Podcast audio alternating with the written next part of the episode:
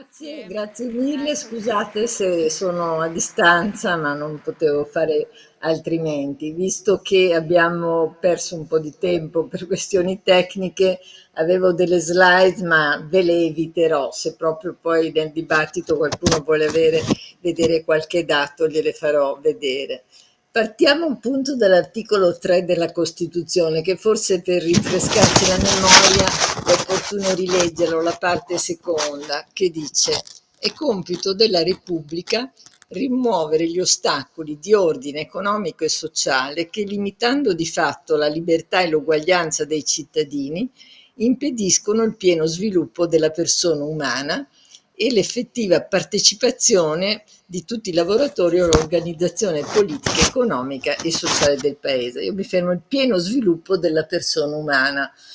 Allora, sviluppo, le basi per il pieno sviluppo della persona umana si pongono nell'infanzia e durante il periodo di crescita. Per cui questo articolo, che forse di solito pensiamo riferirsi solo agli adulti, perché poi si finisce col parlare dei lavoratori, in realtà riguarda innanzitutto i bambini e i minorenni come aventi diritto a, a che la Repubblica eh, tolga gli impedimenti al pieno sviluppo della loro personalità. Amartya Sen direbbe al pieno sviluppo delle loro capacità la povertà educativa è da questo punto di vista una lesione eh, del, di questo compito della Repubblica e quindi dell'articolo 3 della Costituzione. È una lesione per, perché, impedi, eh, perché la povertà educativa rappresenta quello che Amartya Sen direbbe un impedimento a un adeguato funzionamento mh, mm, delle persone, cioè che possano realizzare i propri obiettivi in quanto hanno potuto sviluppare appieno le proprie capacità. Di che cosa parliamo, infatti, quando parliamo di povertà educativa? Ci riferiamo in realtà a due dimensioni. Uno è l'esito, quello che per esempio è misurato da strumenti che hanno dei limiti ma che hanno anche, come dire, del, danno degli esiti anche sistematici, soprattutto quando compariamo eh, strumenti diversi, che sono eh, proprio lo sviluppo delle competenze. Mm? Quindi la povertà edu- eh, educativa si riferisce alla, a, una inadeguata, a, una capa- eh, a un adeguato sviluppo delle proprie capacità relativamente alla propria età, ad esempio eh, lo, posso, lo, lo, si può misurare eh, con i test invalsi piuttosto che con i test PISA, con tutti i loro limiti, ma anche nella vita quotidiana, con la eh, difficoltà a controllare le proprie emozioni, a entrare in relazione eh, in modo efficace, anche nella stima di sé. Ma questo è l'esito non di una incapacità soggettiva, come dire, biologica o genetica, ma, eh, salvo rarissima eccezione, ma anche quando ci sono delle eccezioni, come dire, qualche volta anche delle limitazioni personali vengono rafforzate dalla carenza di risorse, perché l'altra dimensione della povertà educativa riguarda una inadeguata disponibilità di risorse educative in senso lato, quindi scuola ma non solo, a livello familiare, scolastico e della società in cui, si, in cui si vive. Quindi lo sviluppo delle capacità individuali è fortemente dipendente dalle risorse educative in senso lato, gli stimoli, le esperienze che uno fa, eh, che si incontrano nel processo di crescita e eh, oramai c'è un fortissimo consenso tra gli studiosi, eh, sia di tipo medico che di tipo pedagogico, eccetera, sul fatto che i primissimi anni di vita, si dice appunto i, mille, i primi mille giorni, ma non solo, sono importantissimi perché è lì che si pongono le basi. La disuguaglianza sociale alla nascita quindi diventa facilmente, se non sufficientemente compensata, la disuguaglianza eh, delle risorse delle famiglie in cui si vive, in, in cui si nasce, diventa facilmente un destino di tutta la vita, se non viene intercettata e compensata. Per chi nasce e cresce in, nei, soprattutto nei livelli più bassi della società, della, della stratificazione sociale cioè, vale anche per chi nasce in alto, cioè come dire, il privilegio si moltiplica o comunque il benessere, la, la, la, chi, chi, inter, chi, chi, è fortunato e incontra risorse adeguate viene rafforzato nelle proprie capacità per tutto il corso della vita e viceversa chi non invece è, è, è sfortunato e eh, sia a livello familiare che a livello sociale non riesce a intercettare le risorse necessarie per svilupparsi. Non, questo non significa che i genitori con meno risorse finanziarie, culturali, eccetera, sono dei cattivi genitori. Non sto affatto dicendo questo, ma che hanno ancora più, tutti noi nel crescere i nostri figli abbiamo bisogno di aiuto, non, non, possiamo essere autarchici nel crescere i nostri figli, ma ancora di più chi eh, ha scarse risorse proprie quindi deve vederle rafforzate e integrate da risorse eh, di tipo più collettive. E l'evidenza empirica appunto eh, mostra quanto eh, sia importante eh, quanto sia forte il nesso tra lo svantaggio socio-economico nell'infanzia e uno sviluppo cognitivo inferiore a quello dei coetanei non svantaggiati. Anche se c'è, una, la, eh, dire, c'è un dibattito tra gli studiosi su come si realizzi questo nesso, cioè su, sul, ne, sul, nesso sono, il nesso è come evidente, ma sui uh, meccanismi che mettono, che producono questo nesso, eh, se sia la povertà economica, se stia quindi la, la, che, mm, sono insufficiente alimentazione, se stiano gli stili educativi dei genitori, eh, eh, se sia invece la discriminazione scolastica, che quali, quali di questi fattori singolarmente o individualmente eh, contino è discusso, ma quello che non è discusso è che c'è un nesso, cioè che è, c'è un nesso sistematico tra mm, crescere, nascere e crescere in condizioni di svantaggio economico e eh, un, e, e, avere difficoltà o incontrare più difficoltà nel, nel pieno sviluppo cognitivo. Eh, anche se il consenso è abbastanza forte sul fatto che sicuramente un basso reddito familiare è un forte predittore eh, dei eh, indicatori negativi in campo educativo eh, ed è un, lo scarto si, si, nota già tra i bambini di 3 o 5 anni, di 3-5 anni, quindi ne, già tra i bambini che frequentano la scuola dell'infanzia vediamo questo scarto, quindi vuol dire che si è formato già prima ed aumenta con l'età. Eh, però questi esiti possono essere contrastati da politiche sociali lungimiranti. Mm? Cioè non è un destino non nascere in una condizione economica che pone a rischio di povertà educativa, quindi di inadeguato sviluppo delle proprie capacità, non, non deve essere un destino, può non essere un destino, se eh, ci sono politiche sociali lungimiranti che da un lato riducono la povertà materiale dei bambini e dei ragazzi, perché è fondamentale ridurre la povertà materiale, dall'altro sostengano le competenze genitoriali, accompagnando i genitori nel loro compito, ma anche che organizzino contesti di, educativi, curriculari ed extracurriculari che siano socialmente inclusivi e qualitativamente ricchi. Viceversa, l'assenza di politiche può non solo cristallizzare ma rafforzare le disuguaglianze di partenza. E questo non lo possiamo ved- vedere sia nei confronti nazionali sia, sia internazionali sia all'interno di ciascun paese.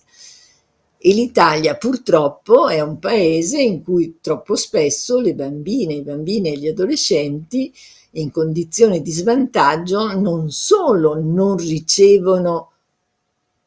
risorse aggiuntive rispetto a quelli che no, eh, invece non sono in condizioni di svantaggio, ma spesso ne ricevono di meno, ricevono meno risorse pubbliche di quelli meno o affatto svantaggiati. E vi, faccio, vi, vi dico quelle date, erano le, erano le, figure che volevo farvi vedere, ma prima di dirvi questo voglio di farvi vedere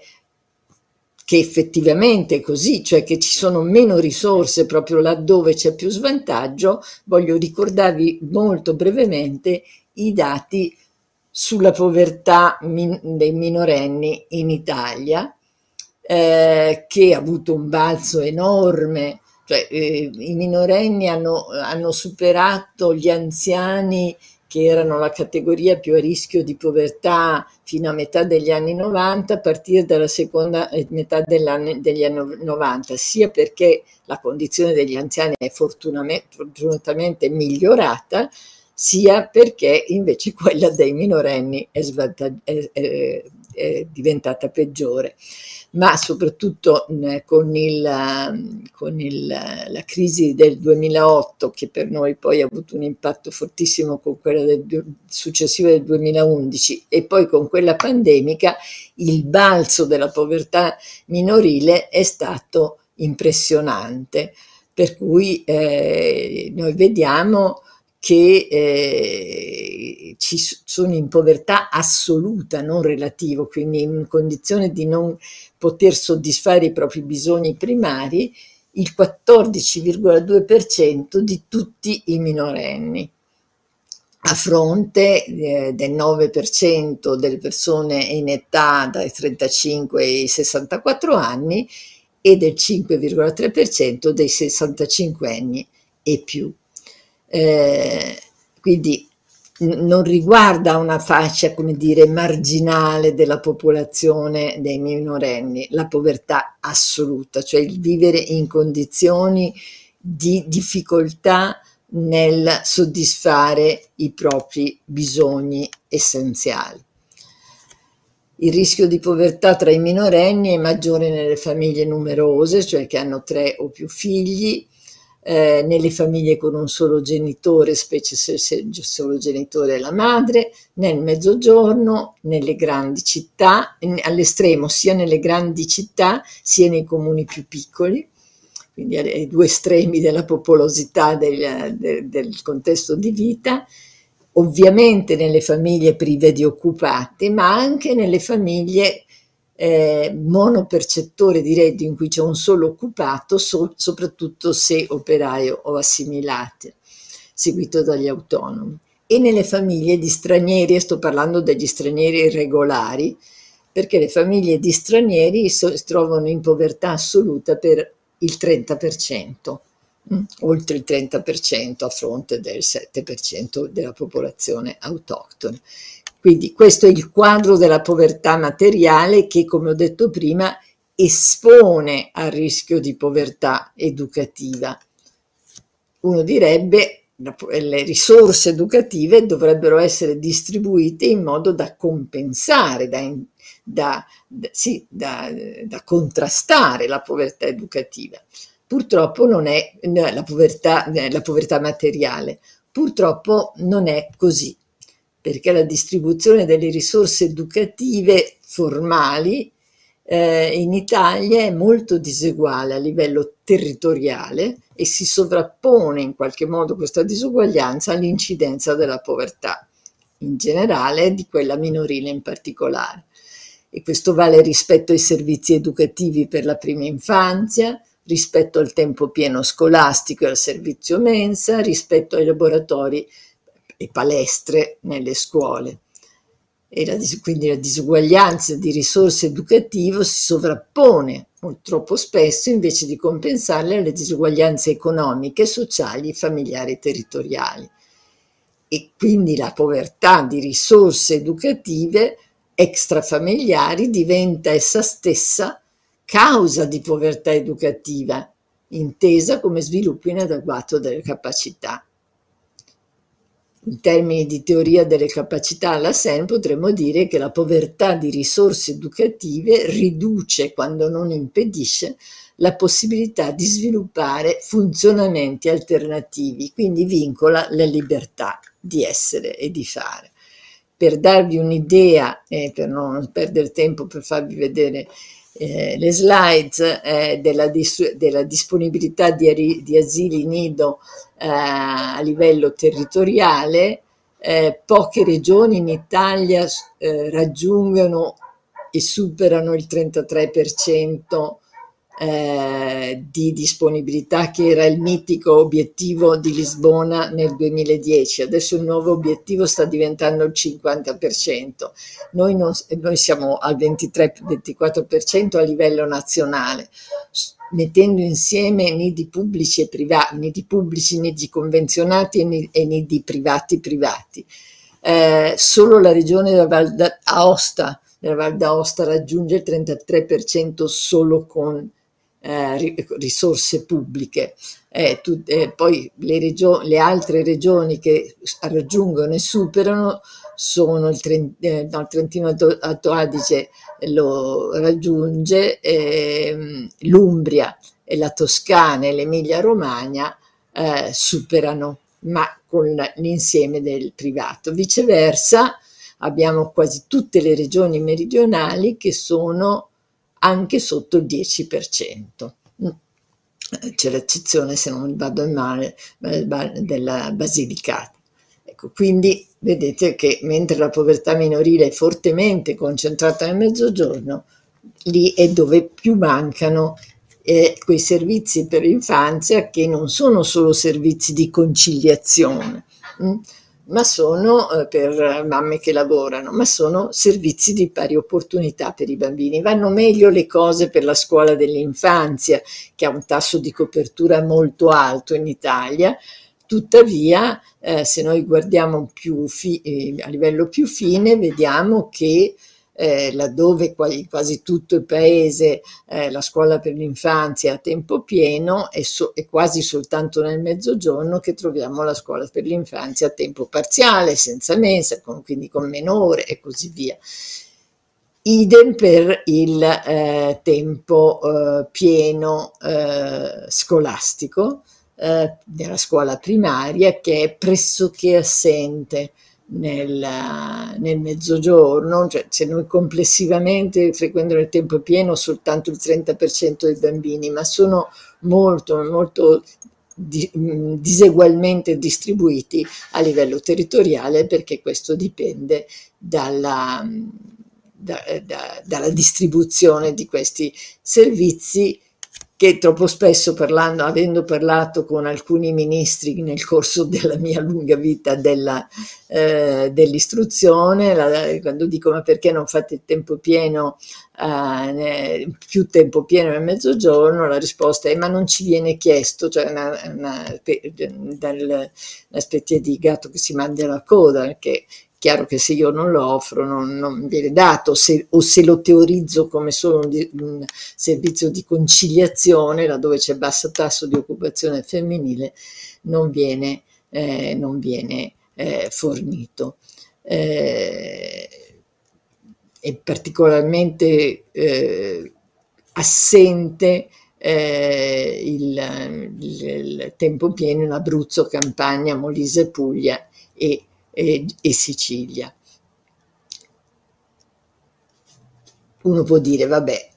mm, può essere persino contrario al tempo pieno, perché dice ci devono pensare le famiglie, eccetera, però noi sappiamo che i genitori più abbienti e con istruzione più alta in genere integrano la scuola a tempo parziale con altre attività extracurricolari, sia perché loro li portano a fare cose, sia perché li iscrivono a sport, eh,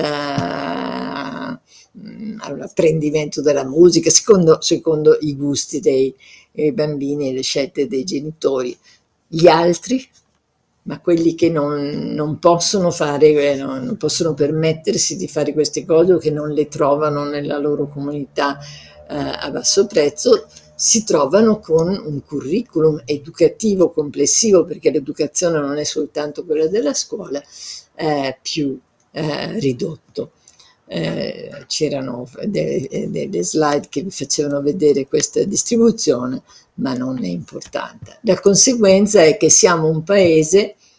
che non riesce a tenere i propri giovani, i propri ragazzi e ragazze a scuola e che rafforza le disuguaglianze sociali. Eh, la dispersione scolastica, noi siamo un paese che ha il più alto tasso di dispersione scolastica in Europa, eh, riguarda soprattutto la scuola media superiore, ma eh, eh la troviamo già nella scuola dell'obbligo in parte e di nuovo è più presente nel mezzogiorno e tra gli stranieri. Abbiamo anche il più alto tasso in Europa di giovani eh, che abbandonano precocemente la scuola, fermandosi alla terza media. Eh, era, nel 2020 era del 13%, questo tasso piuttosto alto rispetto a una media del 9,9% a livello europeo. Ma soprattutto la dispersione scolastica ha un connotato di classe chiarissimo, di classe sociale intendo, perché noi la troviamo molto di più nei percorsi professionali che sappiamo essere consigliati e seguiti eh, molto di più famig- dai ragazzi di famiglie meno abbienti perché si pensa che non possono studiare a lungo, che è bene che vadano a lavorare presto e quindi spesso vengono anche scoraggiati rispetto alle loro vocazioni. E, per, per, per darvi un'idea, eh, nei percorsi professionali abbiamo un 7,9%, quasi l'8% di dispersione scolastica, cioè di ragazzi che abbandonano, soprattutto il primo anno l'abbandono è fortissimo, eh, cioè una specie di sì, di, di, di, selezione virgolette naturale, no? classi affollate, e tanto poi eh, in seconda non, non, ce ne saranno più tanti. Se, eh, eh, poi il, il, tasso di dispersione seguono gli istituti professionali con un 7,2%, a grande distanza dagli istituti tecnici, 3,2%, e dai licei 1,6%. Questi dati segnalano che, come dire, è proprio davvero una questione di classe sociale, che ci sono ragazzi indirizzati agli istituti professionali che spesso A o sono stati già scoraggiati nei percorsi precedenti, quindi sono quelli che hanno finito un po' come dire a spintoni la scuola, la, la scuola media, eh, perché non sono stati sufficientemente seguiti, incoraggiati, motivati, rafforzati nella fiducia in se stessi, eccetera, finiscono il professionale e abbandonano. Oppure come ci sono testimonianze come dire, eh, impressionistiche, ma ci sono, c'è un mio eh, amico e collega che mi cita sempre l'esempio della ragazza brillantissima a Napoli che era uscita con ottimo dalla scuola media, era la prima della classe, eccetera, che do- dovrebbe dovuto fare il liceo, ma la sua famiglia era di condizioni modeste e l'hanno mandata all'alberghiero e, la, e questa ragazza, do, già dopo la prima anno dell'alberghiero, è passata dall'essere la prima della classe l'ultima e ha abbandonato perché chiaramente non trovava eh, la, sua, come dire, la sua realizzazione in quel tipo di studi. Quindi eh, gli abbandoni precoci eh, sono un dramma sia per le persone eh, che li fanno, che reagiscono, che li subiscono, perché significa che entrano nel mercato del lavoro senza alcuna qualifica, solo con la terza media, e quindi non avranno molte chance nel mercato del lavoro, ma sono un dramma anche per la società nel suo complesso, perché eh, butta via. Uh, in termini economicistici si direbbe un capitale umano eh, preziosissimo, ci si lamenta che non nascono abbastanza bambini, ma poi noi non ci preoccupiamo del destino e dello sviluppo di quelli che eh, ci sono. Ma non, c'è soltanto la dispersione scolastica formale e l'abbandono precoce, c'è anche quella che eh, gli esperti chiamano la dispersione implicita. Eh, gli ultimi dati invalsi portano a stimare che il 14,4% degli allievi esca dalla terza media con livelli di competenza inadeguati in matematica, italiano e inglese. E per quanto riguarda la secondaria mh, mm, superiore, la dispersione implicita, che era già il 7% nel 2019, ha toccato il 9,5% nel 2021, con, con delle percentuali che in alcune regioni hanno superato ampiamente la doppia cifra il 22% in Calabria, il 20% in Campania, il 16% in Sicilia, in Puglia, il 15% in Sardegna, il 10% in Basilicata e il 10% in Abruzzo. Allora, o noi pensiamo che sono più stupidi in queste regioni, così come sono più stupidi i figli dei poveri, o pensiamo questo, oppure ci interroghiamo su che cosa succede. Mm? Che cosa il sistema educativo non è stato in grado di fare. Mm.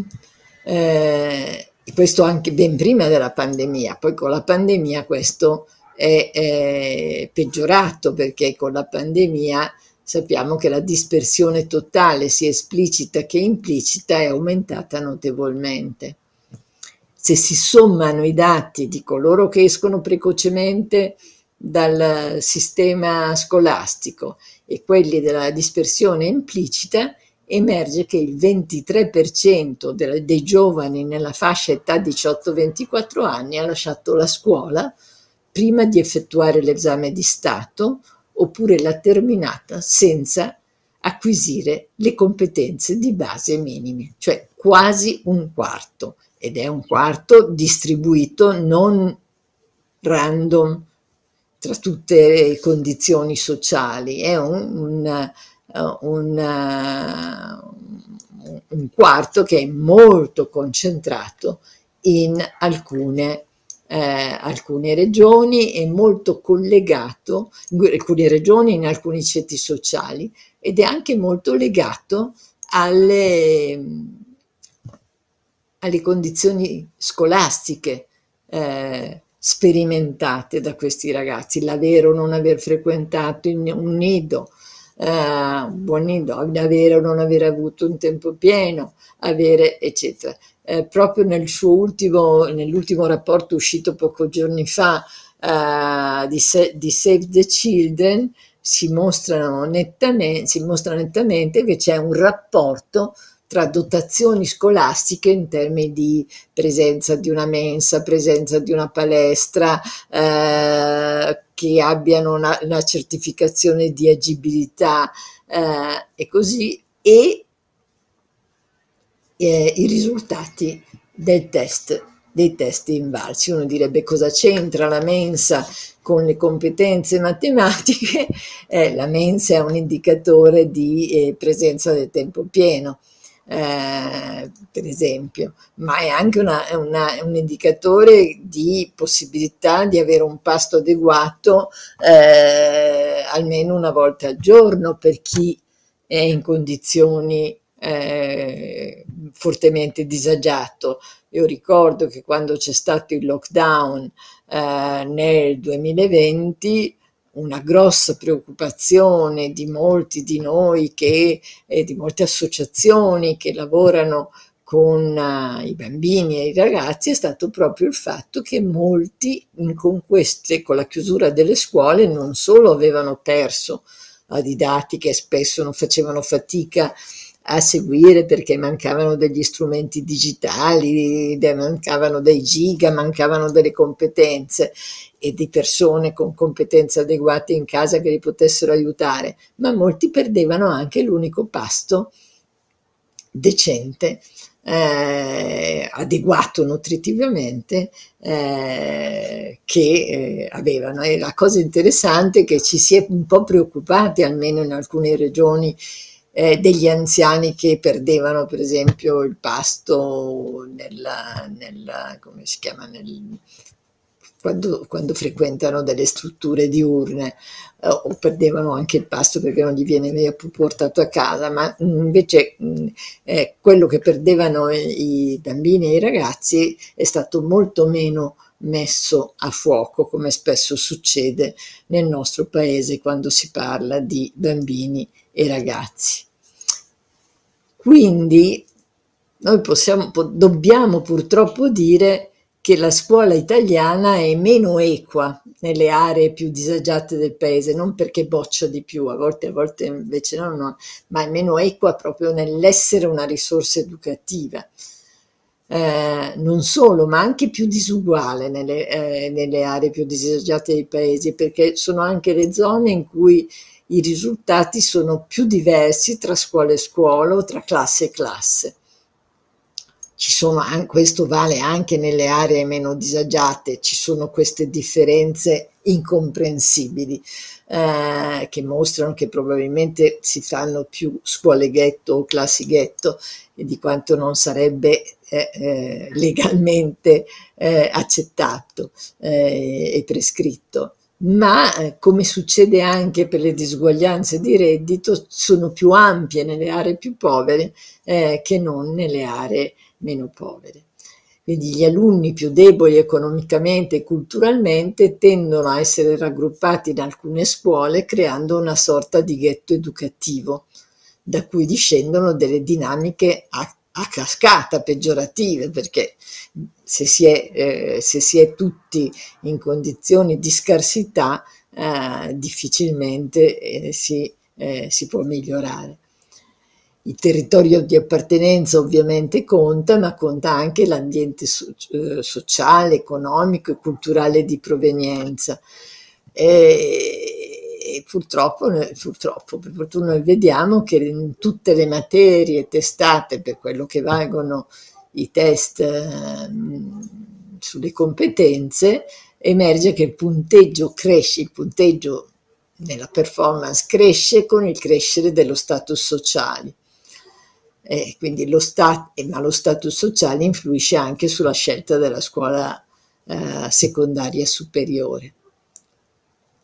perché anche a parità di risorse eh, di su- risultati scolastici coloro che vengono dai contesti più agiati sono più pro-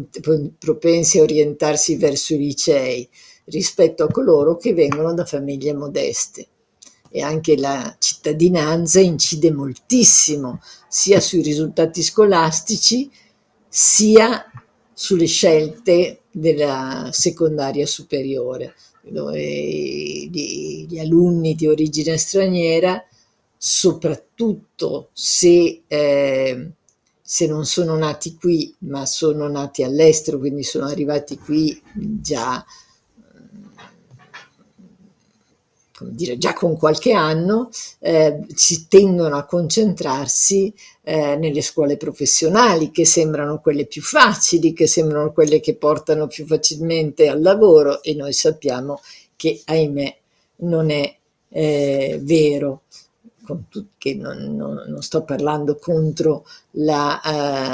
uh, le scuole tecniche o le scuole professionali, però le scuole professionali troppo spesso eh, sono in realtà delle anticamere della disoccupazione. Ecco. E soprattutto sono fortemente connotate in termini di classe sociale e di origine etnica. La dispersione scolastica a sua volta è direttamente collegata con il fenomeno dei net, cioè di, dei, dei, dei, giovani tra i 15 e i 29 anni che non lavorano e non sono iscritti in un percorso di istruzione e di formazione. Anche se tra i net noi possiamo trovare dei laureati, prevalentemente sono persone a eh, ragazzi che o hanno abbandonato precocemente la scuola o comunque eh, che hanno fatto dei percorsi un po' accidentati e riguarda è un fenomeno che in Italia è altissimo, riguarda il 23,3% degli italiani secondo i dati Istat del 2020, eh, degli italiani tra i 15 e i 29 anni e colpisce più le donne che più facilmente nei ceti meno abbienti si pensa, beh, tanto non importa che studino, che, che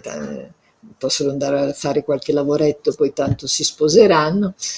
eh, ma anche i disabili,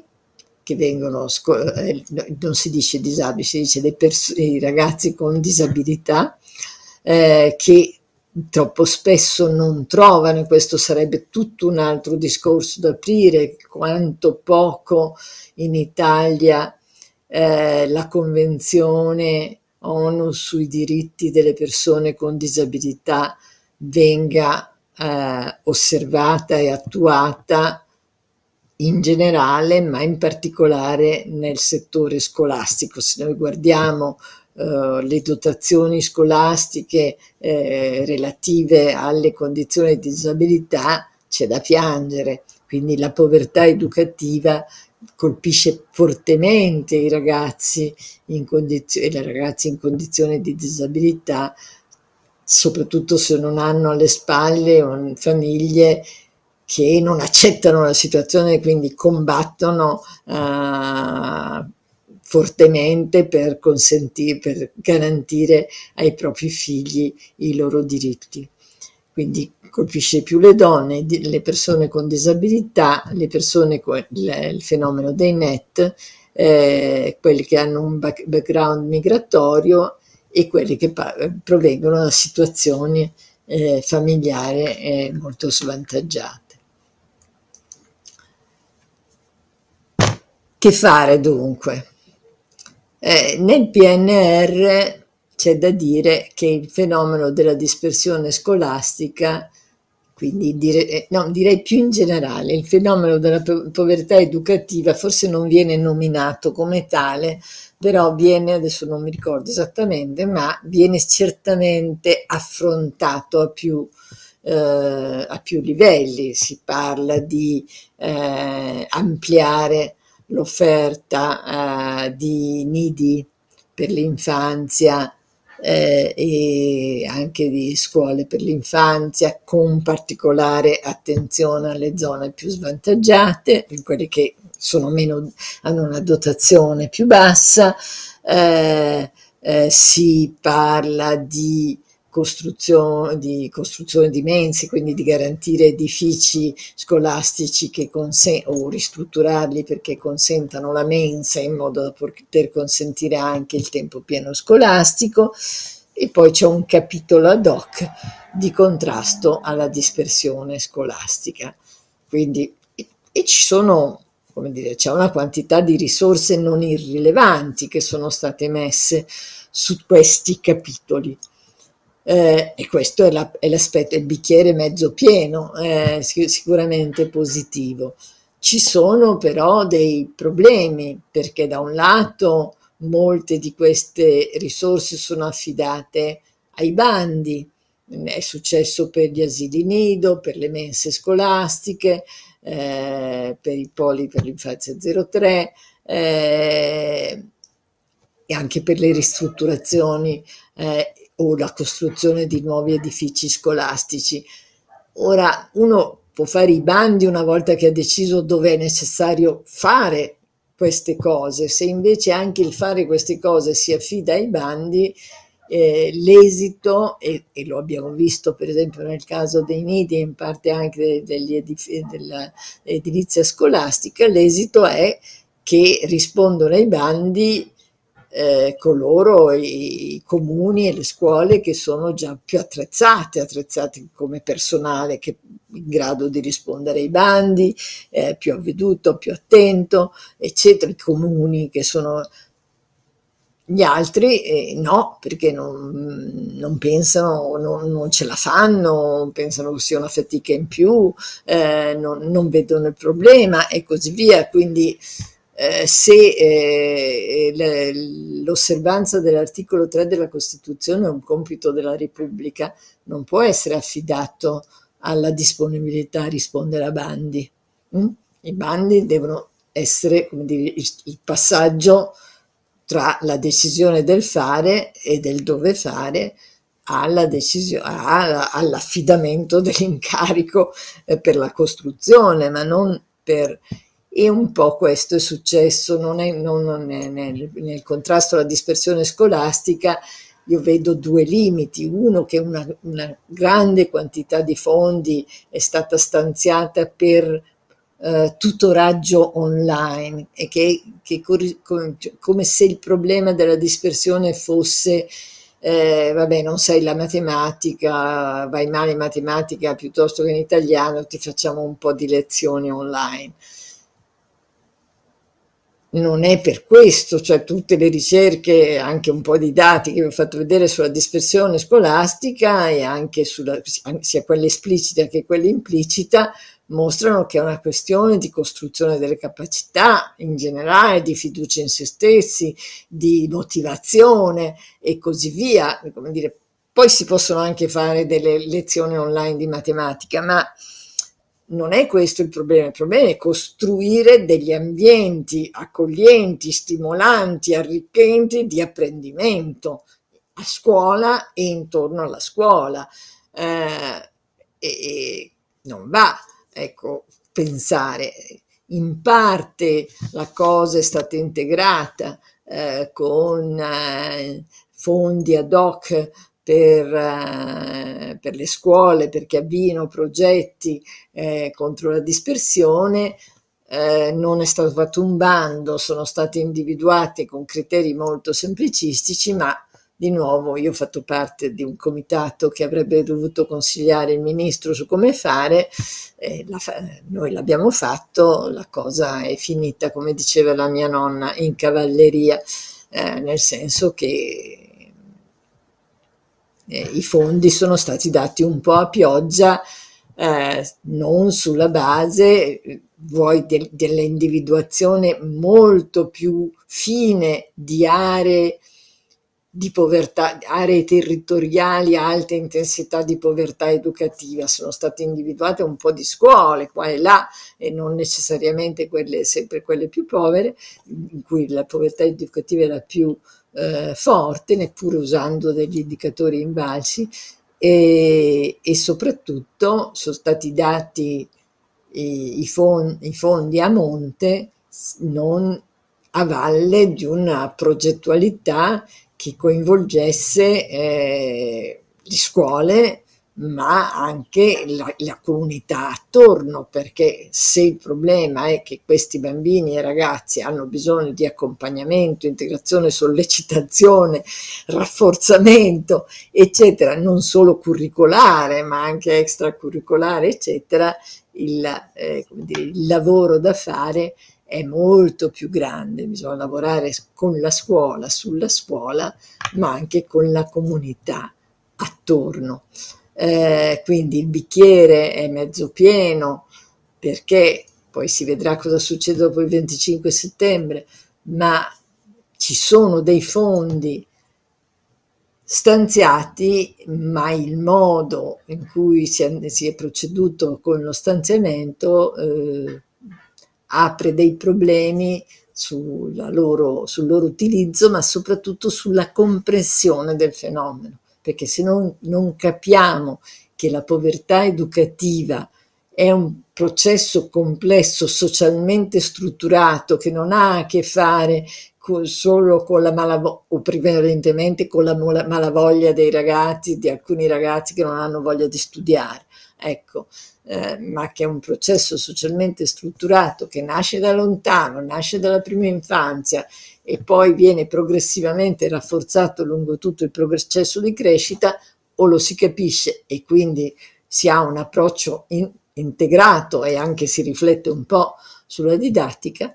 oppure eh, il rischio è che si buttano via i soldi